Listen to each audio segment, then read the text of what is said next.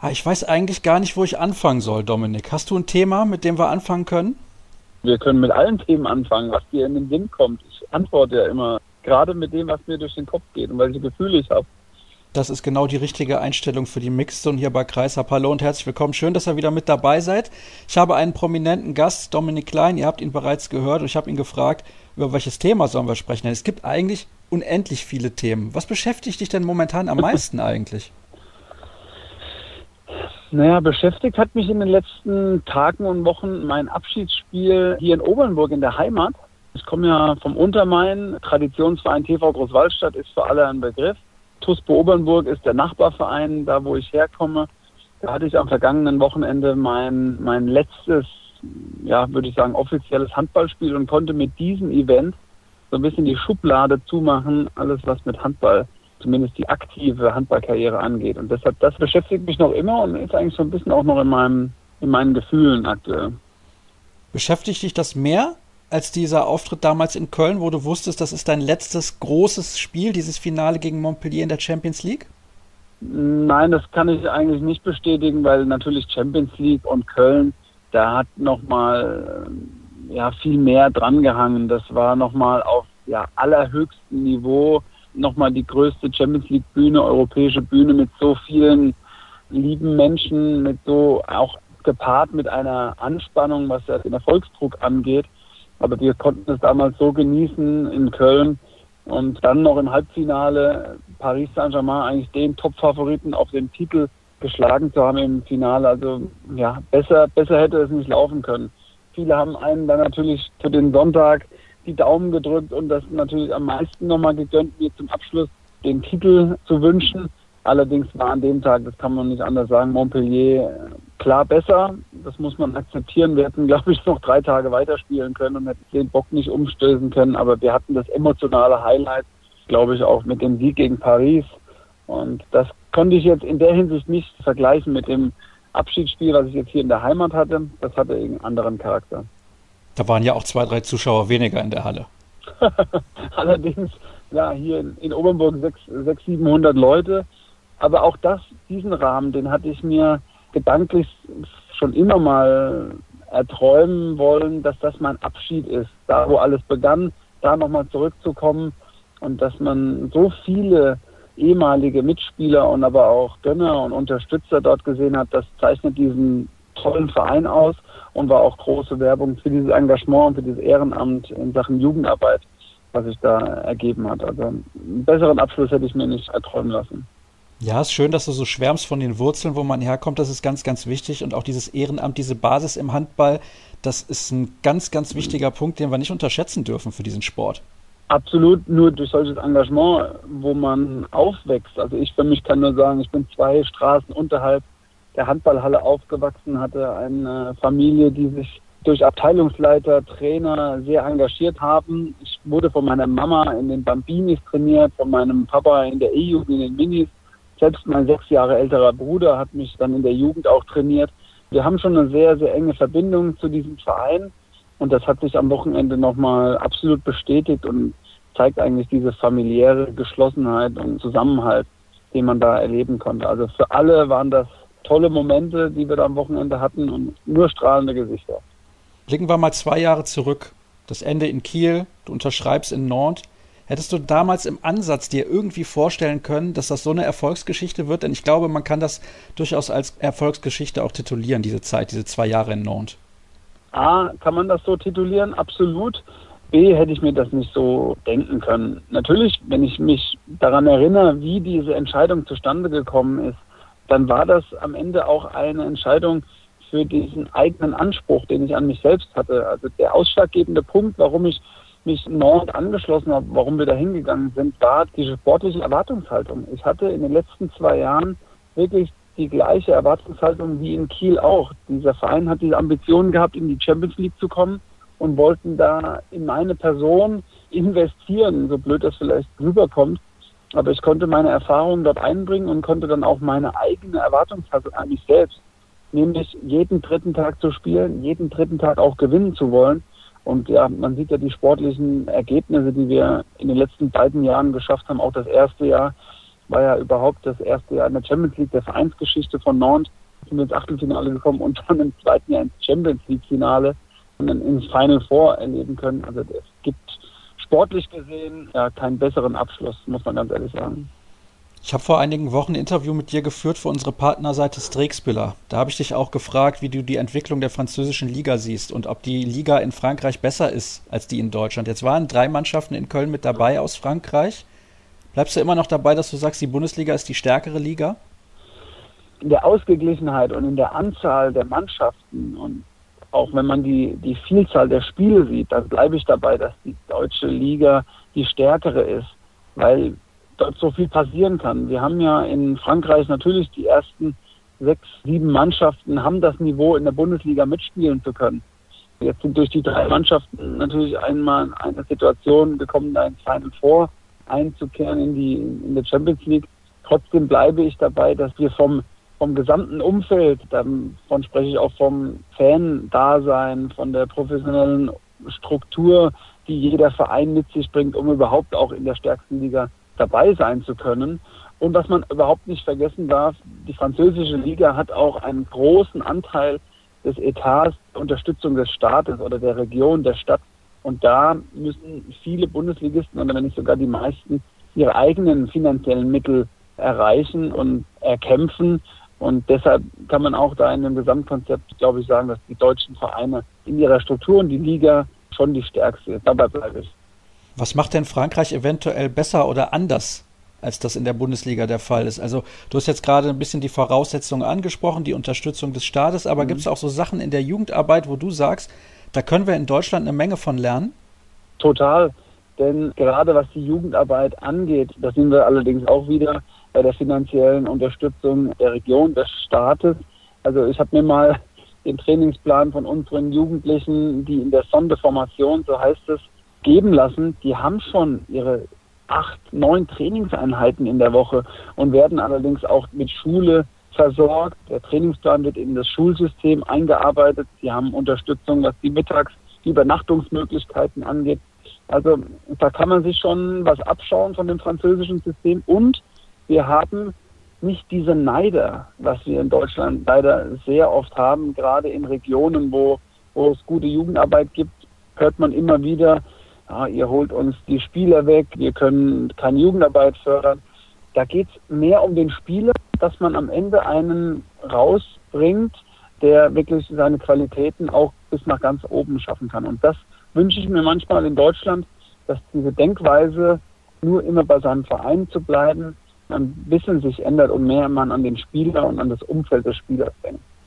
Vielleicht muss man da auch nur ein bisschen mutiger werden, dass man den Spielern auch sowas zutraut und denen das dann ermöglicht und sagt, komm Junge, du hast dieses Talent bei uns im Verein, kannst du es nur bis zu einem gewissen Niveau schaffen. Du musst jetzt den Schritt mal raus machen. Also ich, ich meine, da kann ja auch so ein breiten Sportverein sehr stolz drauf sein. Genau das ist es. Also siehe diese Aktion, die ich jetzt erleben durfte in Obernburg. Ich hatte wirklich ein Paradebeispiel dieses Doppelspielrechts, was es ja in Deutschland gibt. Bis zu 23 Jahren oder bis zu 21 Jahren habe ich noch in zwei verschiedenen Vereinen spielen können und dürfen. Und da gab es einfach eine tolle Kommunikation, eine gute Absprache zwischen den Trainern und den Vereinen. Und am Ende wurde mir dabei geholfen, in höherklassigen Ligen Erfahrungen zu sammeln. Und bei mir hat sich das Doppelspielrecht dann in einer gewissen Form geändert. Ich durfte dann weiterhin trotzdem bei meinem Heimatverein aushelfen, unterstützen und war dann in Erstligavereinen wie der SG Waller Massenheim unter Martin Schwalb dann noch ja, das Erstspielrecht. Somit war das für mich auch was, was Besonderes. Ja, also man merkt schon, du hast bei einigen sehr, sehr interessanten Clubs gespielt, auch wenn die meisten dich natürlich nur mit dem THW Kiel in Verbindung bringen. Gucken wir noch mhm. mal ein bisschen zurück in die Vergangenheit. Du hast jetzt eben gesagt, du hättest nie erwartet, dass das in Nantes so gut funktioniert, wie das funktioniert hat. Hättest du denn jemals im Ansatz gedacht, dass du so erfolgreich Handball spielen kannst, dass du damit dein Leben im Prinzip komplett gestaltest? Auch die Frage wurde mir in der letzten Zeit, jetzt gerade vor meinem Abschiedsspiel in der Heimat gestellt. Natürlich kann man das nicht planen und vorausschauen, zumal es bei mir ja noch eine Vorgeschichte hat, dass ich mit meinem sechs Jahre älteren Bruder ein Vorbild hatte, dem ich nachgeeifert habe. Er war in der Jugendnationalmannschaft Kapitän und für mich war hochinteressant, was er dort erlebt hat, wie viele Tore er gemacht hat. Und ich hatte ein Vorbild in ihm. Und viele im Verein haben mir dann auch so eine ähnliche Karriere, ja, hatten das schon im Augen gehabt und wussten, du wirst das auch mal schaffen. Das habe ich verneint, weil ich, für mich war mein Bruder der Größte. Dass es allerdings dann doch noch weiter ging als nur über die Jugend- und Junioren-Nationalmannschaft hinaus, bis jetzt eben ja diese lange Karriere. Das macht mich stolz, das macht mich deswegen auch stolz, weil ich da die Familie immer als Basis hatte und weil mir so viel mitgegeben wurde. Und das Thema Dankbarkeit, bevor wir nicht darauf zu sprechen kommen, das ist das eigentlich, worüber ich am meisten glücklich bin, dass ich sowas miterlebt habe. Und da gilt es einfach, die Familie zu nennen, die da immer der größte Rückhalt war in all den Jahren. Ja, und natürlich deine Frau Isabel, die auch nicht schlecht Handball gespielt hat in ihrer Karriere, muss man auch dazu sagen. Also ich weiß nicht, wie viele Länderspiele sie hat, aber sie hat auch einige Turniere für die deutsche Handballnationalmannschaft mitgespielt und die konnte auch ganz gut werfen. Ja, natürlich. Und deswegen sind wir auch, ich meine, man achtet ja, das sind ja auch keine Schicksale oder keine Zufälle, so rum gesagt. Das ist ja auch Schicksal, dass man dann sich bei einem Beachhandballturnier über den Weg läuft und dann zusammenkommt, zusammenfindet.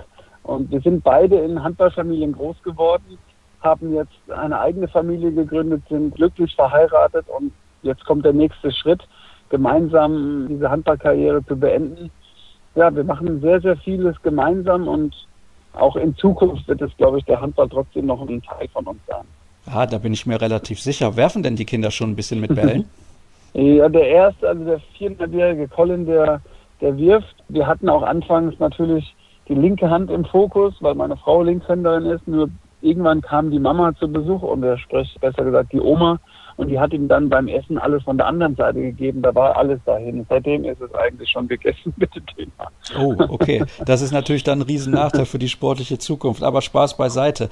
Lass uns noch ein bisschen darüber sprechen, was du mitnimmst auch für dein Leben aus dem Handball. Was hat dir der Handball gegeben, deiner Meinung nach? Du hast eben jetzt schon Dankbarkeit angesprochen, aber ich nehme an, du bist ja mhm. auch ein sehr, sehr offener Typ. Du hast auch sehr, sehr viele Freunde gefunden im Handball und ich glaube, das ist im Leistungssport gar nicht so einfach. Das ist in der Tat nicht einfach, weil wir in so einem ja, schnelllebigen Profisport unterwegs sind. Ich habe davon gesprochen, dass man jeden dritten Tag schon Spiele hat, tägliches Training. Aber die besonderen Momente gilt es einfach mit den, mit den Zimmerpartnern, mit denen man eigentlich auch am meisten unterwegs ist. Meine, wir haben ja auch sehr viele Auswärtsreisen und Auswärtsfahrten.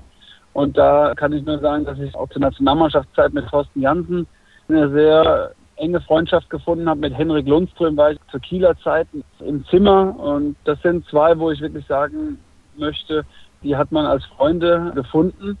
Rune Darmke am Ende als Jüngerer, als Jungspund bin ich auch noch weiterhin verbunden. Und das Schönste, muss ich allerdings sagen, ist auch in Kiel entstanden durch andere Sportarten. Olympische Spiele, wir reden immer, oder man redet immer so gern davon, dass da die Sportler zusammenkommen.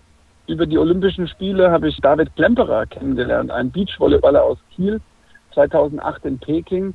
Und durch diese Bekanntschaft kam ich zu meinem heutigen besten Freund, Sprich, in Kiel ist dann auch ein Trauzeuge und ein Patenonkel herangewachsen. Also der Sportler an sich ist ja so offen, dass man dann auch Freunde fürs Leben findet. Und das ist eigentlich ja, das Schönste, was man zurückbekommen hat bei all dem Sport.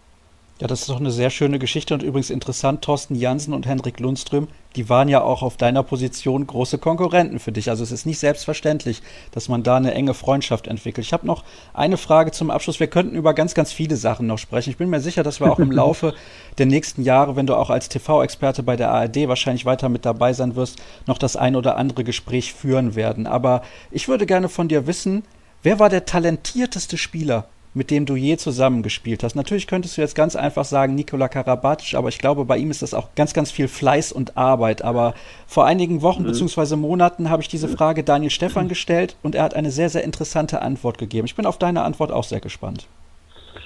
Also spontan, ich lasse ja immer das raus, was mir in den Kopf kommt und welche Gefühle mich leiten. Und ich bin mit Bennett Wiegert in der Junioren-Nationalmannschaft zusammen auch auf dem Zimmer gewesen und habe mit ihm und wir alle haben in ihm den Top-Spieler gesehen, der er schon zu Junioren- und Jugendnationalmannschaftszeiten war.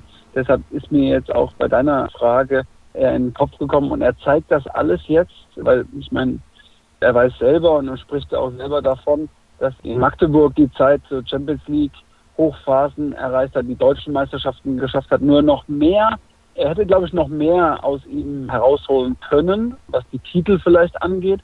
Aber das holt er, und da bin ich mir sicher, jetzt alles nach als Trainer.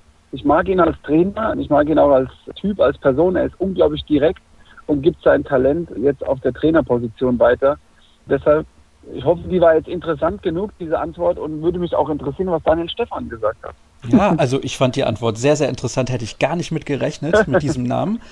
Damals hat Daniel Stefan gesagt, in unserer Serie Welthandballer, könnt ihr ja gerne alle noch nachhören, die gibt es ja immer noch bei uns auf der Seite zu mhm. finden. Er hat Mimi Kraus genannt.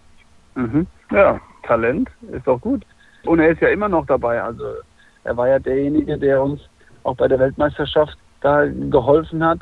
Und diese, diese Persönlichkeiten auch da nochmal vielleicht einen Abschluss zu finden, Weltmeistermannschaft 2007 diese Persönlichkeiten, die wir da erleben durften. Ich meine, wir waren ja Talente zu der Zeit. Mimi und ich sind fast der gleiche Jahrgang und wir konnten eben von den Großen lernen, wie Markus Bauer, Christian Schwarzer. Das sind ja diejenigen, wo wir Talente dann noch was mitnehmen konnten und heute können wir auch wirklich eine, eine stolze Karriere zurückblicken. Mimi wird ja noch weiterspielen. Aber bei mir, bei Mimi, von Mimi zu Mimi, das ist auch immer ganz wichtig, das hätte man auch mal auflösen können am Ende. Ich habe so viel in meiner Karriere mit Mimi angesprochen, weil sie Mimi wahrscheinlich mehr kennen als den Mimi. Vielleicht ist das jetzt ein kleiner Abschluss, den du dir so wahrscheinlich nicht gedacht hast, aber das ist jetzt für mich nochmal eine schöne Aufarbeitung. Ich sage einfach Dommi, ist einfacher. Oder so. Alles klar. Dann danke ich dir recht herzlich. Ich finde, es war ein sehr, sehr rundes, interessantes und spannendes Gespräch mit ein paar Antworten, die man so auf gar keinen Fall erwarten konnte. Ich habe es gesagt, wir könnten noch stundenlang sprechen, denn es gibt ganz, ganz viele interessante Anekdoten und Geschichten, sicherlich auch aus deiner aktiven Zeit noch. Aber das machen wir vielleicht mal im Laufe der kommenden Saison. Ansonsten soll es das gewesen sein mit der aktuellen Ausgabe der Mixed Zone. Ihr wisst ja, alle weiteren Infos gibt es unter facebook.com slash kreisab unter Twitter at kreisab.de und bei Instagram sind wir zu finden unter dem Hashtag kreisab. Das war's für diese Ausgabe. Demnächst hören wir uns dann hoffentlich an gleicher Stelle wieder. Bis dann.